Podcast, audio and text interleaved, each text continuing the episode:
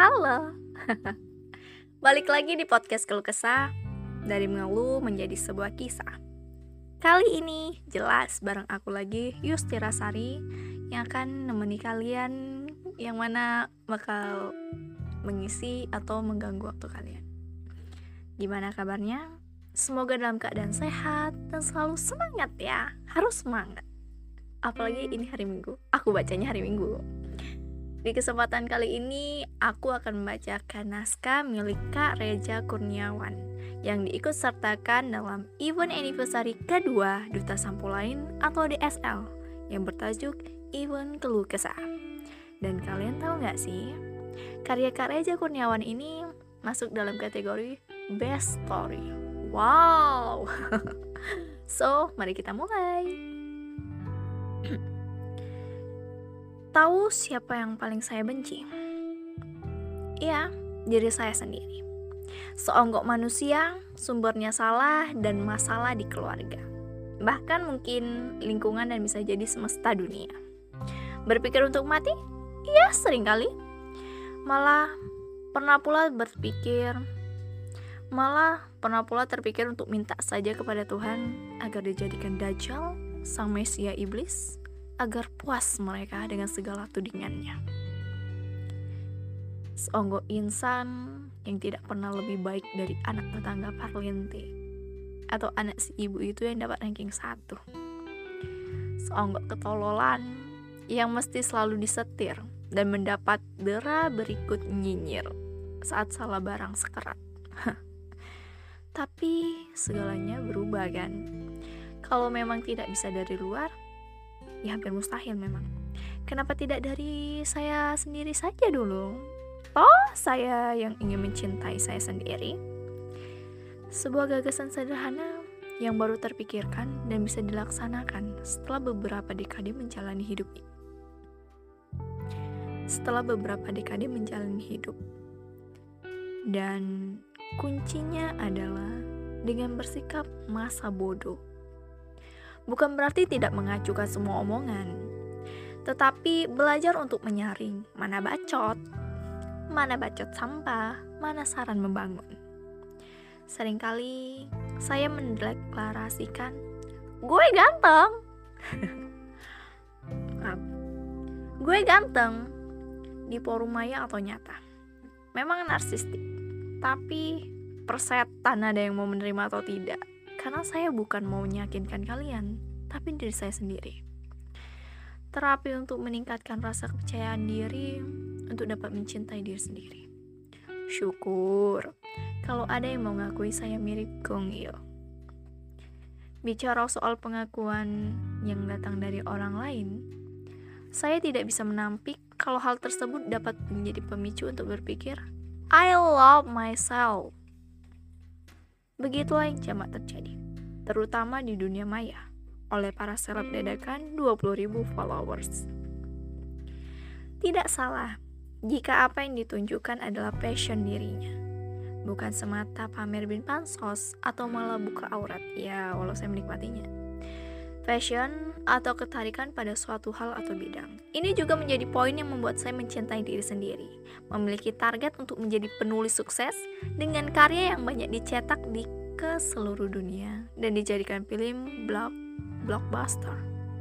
Seringkali menyelamatkan saya dari pemikiran bodoh bin Bahlul. Try to find your passion and reach out everything what you wanted. Dan di atas itu semua, pendekatan kepada Tuhan adalah yang paling utama, sang pemilik diri ini. Bukan sok religius atau berlaga alim, pun saya masih banyak kekurangan dan kecabulan. Akan tetapi, kepada siapa lagi kita meminta ketenangan dan kedamaian selain kepada Sang Maha Cinta? Sampai akhirnya pada perenungan. Sampai akhirnya pada perenungan yang membawa saya kepada pernyataan Waktu begitu panjang untuk membenci diri sendiri Tetapi akan terasa begitu berharga bila dapat mencintai saya. Dengan segala kemasa bodohan, narsistik, keabsuran, fashion, dan penyerahan diri kepada Tuhan Bandar Lampung 19 Januari 2022. Dan begitulah akhir dari cerita Kak Reja Kurniawan. Baca cerita ini kayak lagi ngaca sama diri sendiri, walau gendernya beda. Aku perempuan, Kak Reja laki-laki. Menghadapi diri dengan sejujur-jujurnya dan apa adanya, kayak ah lo gini, ah lo gini, lo gini, ngomong ke diri sendiri yang udah dapet saringan dari ocehan orang lain. Awalnya kaget baca tulisan kayak gini, tapi ya memang benar. Jadi kalau udah bisa menerima diri sendiri, rasanya lebih baik, apalagi kalau udah punya tujuan. Terima kasih ya buat yang udah dengerin Semoga bisa mengambil hikmah bahkan sisi positif dari kisah ini. Terlebih, terima kasih buat Kak Reja Kurniawan karena udah mau speak up berkeluh kesah. Self-love-nya, self-love-nya menarik dan aku suka. Jujur banget ya kak. Semoga bisa membantu sed untuk sedikit melegakan perasaannya. Semoga aja. Dan tetap semangat kita.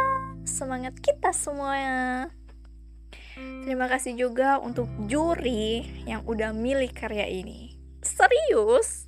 Kalau bukan karena mereka, aku pasti nggak bisa menemukan kisah seperti ini dan ngerasain gimana serunya ngobrol sama diri sendiri dalam versi yang lain. Terima kasih banget, banget, banget. Jadi teman-teman, demikianlah naskah dari Kak Reza Kurniawan yang aku bacain. Gimana pendapat kalian? Sama Gimana pendapat kalian soal kisah ini? Juga soal kisah-kisah sebelumnya yang udah di post. Udah pada dengerin kan? Kalau belum, ayo cek dan pilih mana yang paling favorit. Atau mana kisah yang menurut kalian paling berkesan. Hmm. Selain itu, ingat sekarang zamannya, aduh, Omikron Corona, hai. Jadi, kita jaga kesehatan, saling mengingatkan juga, pakai masker, rajin cuci tangan, jaga jarak, jaga imun apa diri ya kan, jaga daya tahan. Jangan sampai turun, bahkan sampai sakit. Oke, pikiran juga harus dijaga. Dan yang terakhir, aduh, aku kebanyakan ngomong. Event ini disponsori oleh Melatin Batik by Kurifidi, SGVD Sell by DSL Market by Sahid, Podcast Keluh Kesah by Fanny Fadila, Dimas Bubble, Monita Alvia, Helwa Asya, Helwa Asyauki, Safina Ahmad kan. Dan kalau mau dengar kisah-kisah yang mau aku bacain, bahkan sampaikan, ingat tetap di podcast Keluh Kesah dari mengeluh menjadi sebuah kisah. Aku Yustiara Sari, pamit.